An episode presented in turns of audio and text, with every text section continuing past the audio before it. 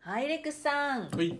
プレーオフ第2戦 BMW チャンピオンシップが終わりましたけれども、はいすごい試合でした ね。すごかったですね。あの、まあ、ラームがね、結果的に優勝しましたけれども、まあ、その前に、あの、ダスティン・ジョンソンの18番のパッティングも、あれ、入るとは全然思ってなかったんですけ思わどなも、かったよね入っちゃって、プ奇レーオ跡がフ起っきてたよねいうのは、ちょっとびっくりしたというか、想像できなかったというか、ですよねど。どうですか想像できましたあのできんかったら、あれ入るなんてもう、もう勝負あったと思ったもんね。そういう場面ですごい集中力が出てできるもんなんですね。あーで、あの、72ホール目、DJ がライン読んでる時慎重に読んでたじゃん。うんで、何回もいろんな角度から読んでたじゃん。で、読んでる間に、彼の気持ちの中で、あの、一瞬もう入るわけないって思った時間ってないと思うんだよね。もう入れること。入れるつもり入れることだけを考えてずっと読んでて疑いもなく疑いもなくって言い方変だけど、うん。俺なんてゴルフしてる時そういうラインで行ったらもちろん入れ入れ一生懸命入れようと思って読むけど心の片隅にどっかにこんなん入るわけないよなって思ってるチームが絶対いるんだよね、俺の俺の場合だろうがね他の選手は知らないけど、うん。でもあの DJ があの読んでる姿見たらもうそういうなんつうかなある意味邪念邪念を与えることによって結構体が逆にあの呪縛からほどかれて手が動きやすくなったりする時もあるんだけどでも彼の場合はもうそれを超越してでも絶対入れてやる絶対このライン見つけてやるって読んでたような気もするんだよね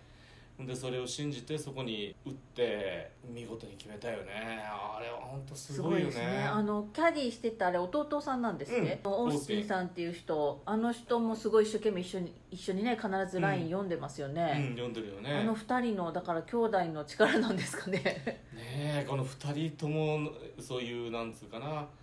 心底を入れてやるもうもう当然だよね、まあ、最終ホールで1打ビハインドだからうんうん。で昨日からトーナメントね途中から引っ張ってきててで最後の最後で抜かれたっていう雰囲気だったからさ、うんうん。入れ返してやろうとは思うんだろうけど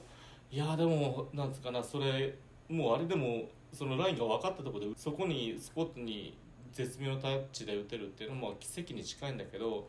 その奇跡を起こす最低限の準備はしてたよねそれがすごいよねもう入れなきゃいけない状況だったからねうん、そうですね。うんそれでちゃんとそれを成し遂げたんだけどいやーもうそういうなんつうかなそれでも結果的に勝てなかったんだけど特にこの PGA ツアーのこういう舞台になって勝ち抜くためにはそういうスーパーショットが必要なぐらいこうハイレベルの戦いみんなしてんだなと改めて思ったよね。本当ですね。まあ本当、上位、ランキングの70人が集まってるわけですからね、うんまあそういう人たちの 戦いっていうといろんなね、まあ、感感激するような場面を見せてくれるんですうんねいやすごい試合でした。あのダスティン・ジョンソンって、まあ、ここ数試合ずっと優勝したりとかねかなりいいゴルフをずっと続けてますよね、いやずっとでもないよあないかうん、ずいぶん苦労してツアーが再開した時は確か DJ125 位に入ってなかったんだよねうん、うんうんプレーオフにも行けない状態でやばいやばいって11年か12年続けてた毎年最低でも1勝っていう連続優勝記録あはいもはい途切れそうだ、えらいこっちゃで調子も出てないっていうところでうんすんげえ試行錯誤してたんだよねで一発トラベラーズかはい勝って、やった勝ったって言ってで1週間置いて今度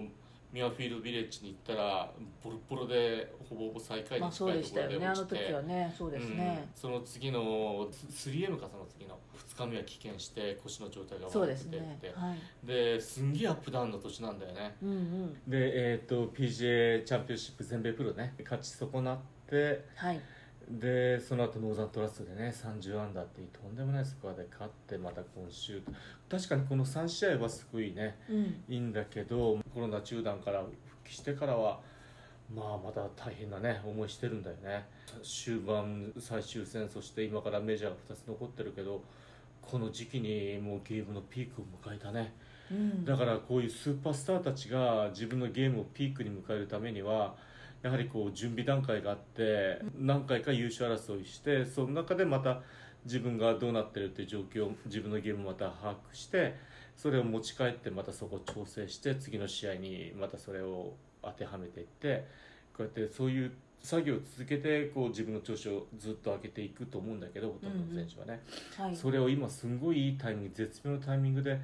今まで逆になんですかな成績が出なかった時期が長かったからこそ今までためてた練習の成果が今ドーンと出始めてるって感じだよね今日のゴルフもすごかったと思うし、うん昨日のゴルフに至ってはもうむちゃくちゃ中身の濃いね1アンダー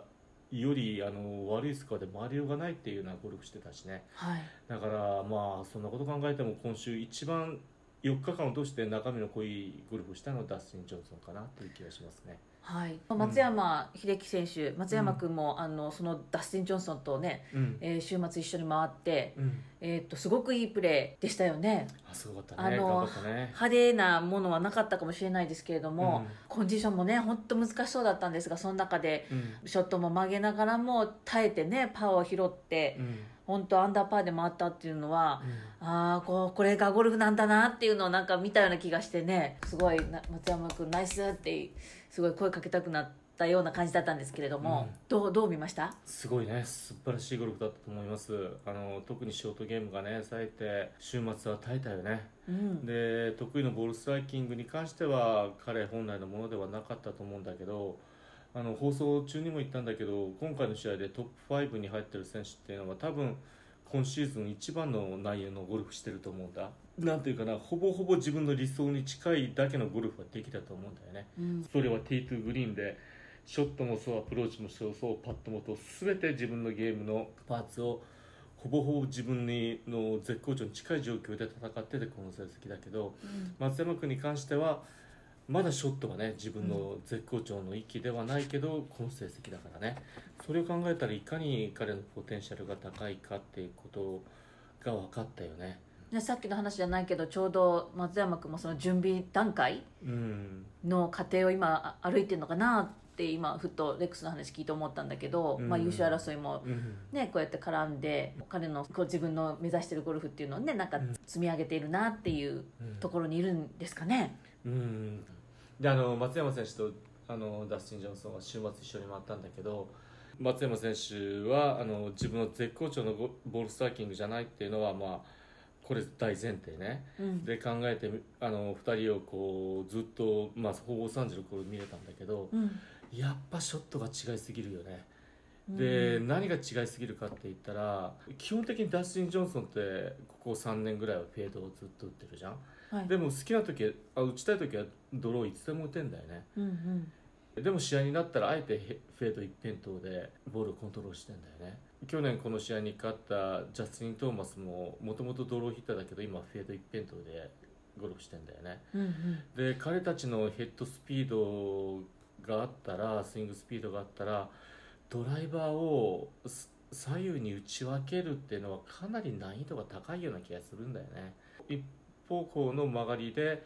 戦うっていうのが今のなんか主流になってるような気がするんだよねうんで松山君は今日なんか特にそうだけど中盤あたりからショットが安定してきたら大体こうフェード系のボールが安定してきてるでショットがまあほぼストレートに近いショットかなうんうんショットが安定してたんだけど今日の例えば最初の4ホール5ホールっていうのはフックボールが出るのを相当なんか嫌がって右にミスしてるミスにしか見えないんだよね最初の4ホール5ホールって、うんインタビューでもそういうふうに言ってましたよねあ。本当あの終わってからのインタビュー見たんですけどあそうあの右に右に最初よ4回うん4ホール行ったのはその前の日に左左行って、うん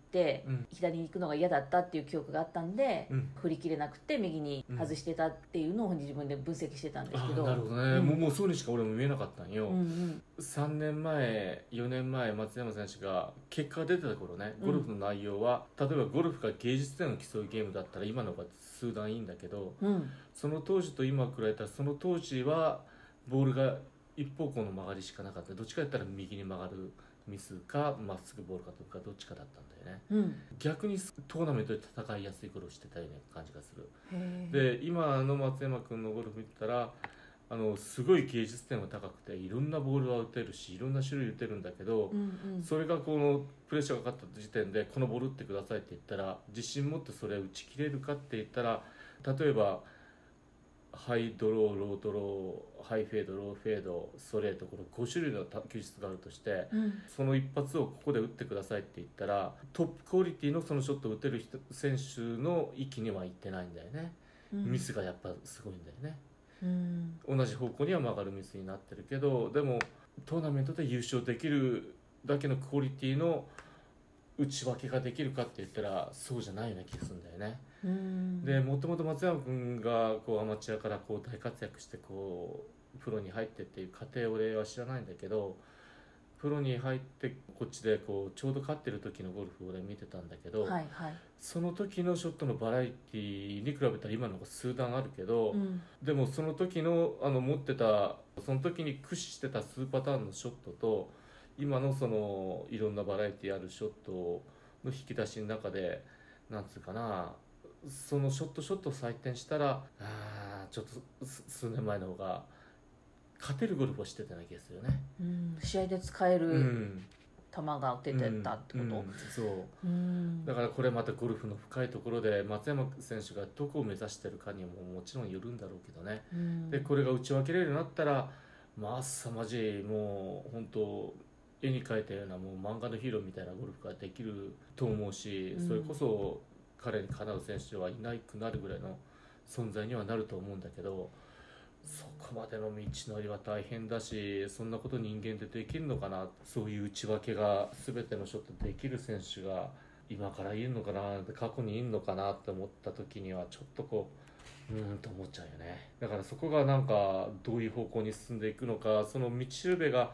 自分でうまくできた時に今よりまた一皮むけたむちゃくちゃ強い松山選手が生まれそうな気がするんだけどねまあねもう十分うまいんでしょうけどあの、まあね、インタビューの中でもダスティン・ジョンソンのショット見てたらやっぱり自分よりね数段上だなっていうコあメンそトうなもんだしてそうたなんしだ、うん、やっぱりその辺は多分肌で感じながらうんだからまだやっぱり自分では納得いかないっていうね、うんあのことはずっと言い続けてるので、まあうん目指してるところが、まあ、ダスティン・ジョンソンなり、まあ、ラームなりうんあの上のそこを見てんのかな俺はそどれそれよりもっと高いところ見てる気あがするんだけどねうんうんでそれでトーナメントで戦っていく今の現状だったらっていうことで話してんじゃないのかなとは思うんだけど、、うんうんうんなるほどだからそういうところがなんかうん目についちゃったねこの一週末はね理想的には練習では両方のボールをコントロールできて試合では絶対こっちのボールでしかいかないっていうなんですかな自分のコースを攻略するゲームっていうのを作り上げることを前提にいろんなボールを打つうんうんそ底上げしていく練習をした方が俺いいような気がするけどなどっかでこうちょっと方向転換いるんじゃないのかなってなんとなく感じたね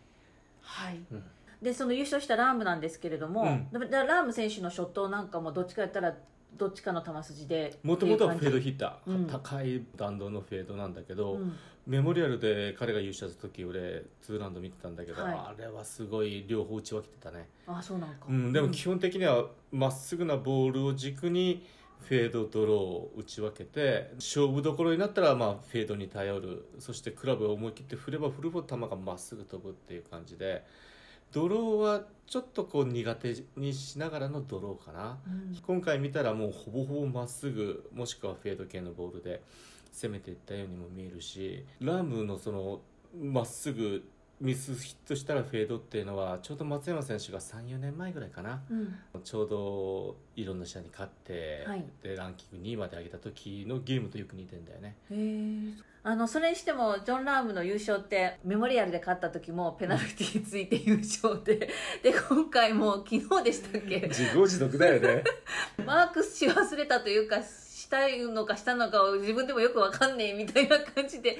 ワンペナもらって、それでまあ、まあ、それでもまあ優勝したっていうことなんですけれども、なんか面白いねなんでラームこんな感じで優勝なの今年はって思ったんだけいやど、まあ新生のね選手です よねもうナチュラルだよねでもあの昨日の彼のインタビューで、はいそれ確かあれ5番ホールだったと思うんだけどそういうね自分のポカーが出た 後ねそのホールのボギーパットをまあ普通だったらパーパットのはずのボギーパット2メーターぐらいあったのかなそれはをいしっかり、そんなこんながあった後でも入れてボギーにしてそれ以降確かスコア3つぐらい伸ばしたんだよね、うんうんうん伸ばして4アンダーかそれまでのこのコースでの今週のベストスコアで上がったんだけどはい、そういうペナルティーがあった後の自分のゲームをねすごい評価してたよね、うんでそれが今日につながったしなんかやっぱ持ってるよねで彼の場合はこういうタフなコースになればむちゃくちゃ力発揮するよね自分がいいゲームしてたら他の選手はには負けないっていう、まあ、ケプカみたいな自信もあるんだろうねほうほでコースがタフになればなるほどその実力差が出るから戦っててすごい彼は俺が有利だって絶対的な自信を持ってプレーしてると思うんだよね例えばバーディーパットを外した時いつもだったらむすんげえ悲壮な表情でこう嘆く顔がムンクの叫ぶ人みたいな顔,、ね、顔になるのがあの今週は全くないんだよねそういうのがうなそれこそ冷静でしたよねだろうん、だからそれはもう自分でみんなが入ってなくって俺が入ってても当たり前でもそんな中でもボールティートゥグリーンのボールストライキングが絶対俺の方が勝ってるから最後に俺が勝てるっていうなんか絶対的な裏 裏付けがあると思うんだだからそこまで怒んなかったんだろうし、うんそれが少しスコアが出そうなコースになったらあれが入ってくれなんか勝負にならないから、そういうところであっさりが出てこう自分を叱咤してねうん勝手に崩れていくっていうのがまた彼の特徴でもあるんだけどねう。んまあでもすごい魅力的ですねそういう感情もあの 記憶も激しいところもあって、まあ、それが徐々にコントロールできるようになってきてるんですかねどうなんだろうあねの別に進化してるんでしょうけどきいっやとーね彼は彼のままでいてほしいけ どねなんかそれが魅力的だけどねいやーでも今週は本当なんかゴルフの技術のすすごいのもいっぱい見たし難しいコンディションの中で変えながらやるっていうメンタル的な苦悩してる姿も見れたし、うんでまあ運とかもねそうやよっぱり作用してで、まあ、このラームが最終的に勝ったっていうう,、んこうストーリーがねこの4日間であった、いろんな要素がね見れたような試合に感じま した。そうだよねう、ん運をしっかり結果に残せつなげるっていうのがね強いよねうんああ面白いトーナメントではしい、たまあ、アレックスもね4日間お疲れ様でした、はいでまあ来週はシーズンの最終戦のうんツアーチャンピオンシップがアトランタではい毎年同じ場所なんですけども行われますね、うん、来週はあのアメリカがあのあのレイバースデーって祭日なんだよね旗日なんだよねアメリカはい、で毎年このレイバースデーの前の週にツアーチャンピオンシップ終わる予定なんだけどうん今回はあのコロナの影響でスケジュールがあったから9月の第1週に終わってでなおかつレイバースデーだからってことでこう1日ねトーナメントの期間をずらして初日は金曜日からってそことう金ね曜日始まりトーナメントが終わるのは来週の月曜日月曜日ごめんなさいアメリカ時間の最終戦はハンディがもらえるんだっけそうですよねううまい人がハンディもらうってなんか変な世界なんですけなど、んかまあ、だい1年間通して頑張ったご褒美ということでね ダスティン・ジョンスとか10 10アアンダーンダーからスタート、うんそでうラームが7アンダーで松山君が4アンダーからうっんていうことなんで、うんまあいきなり6ストローク差があるんですけれども、うんえー松山君なんとか追いついてくれますかねいやこれね実は合ってないようなもんだと思うよなんでまず今回のツアーチャンピオンシップはアトランタのイーストレイクは難しいコースだからうんスコア伸ばして戦うコースじゃなくて守るコースなんだよねリーダーに立ったら逆に他の人を見ながら自分のスコアを守りながらスコア伸ばしていくタイプのコースだからワンアンダーでスタートしてる選手の方が上だけ見てゴルフできるからうんうん戦いやすいコースなんだよ、うんほんで10アンダーでスタートしてする選手は今度10アンダーでスコアを守りながら伸ばしていかなきゃいけないからそれが足かせなんだよねうんだから DJ はどうなんでしょうかねああそれ足かせになるでしょ足そりゃそうか全ての選手となると思うだから、はいまあ、去年はねジャスティン・トーマスかトーマスが一年10アンダーでスタートしたけどやっぱり初日はちょっと出遅れて、うん結果的にはうん勝てなかったし、ツアーで一番うまい選手がまたハンディ持ってスタートしたらそりゃこの勝つ人でしょう勝つっでしてょ思うけどね、うん絶対そうはいかないと思うよ追う者の強みっていうのは出てくると思う守る選手の辛さっていうのもあると思うそれが初日から始まるから、 はいうん大変な試合になると思うねはい楽しみにしたいですでレックスはあの現地で NHK のラウンドレポーターですよねそうですね来週週は末週末っていうかだから日月か、日月だうねん、こっちのねはい楽しみにしたいと思いますはいレックスもゆっくり休んでくださ、はいい、ありがとうございありがとまうございますした、はい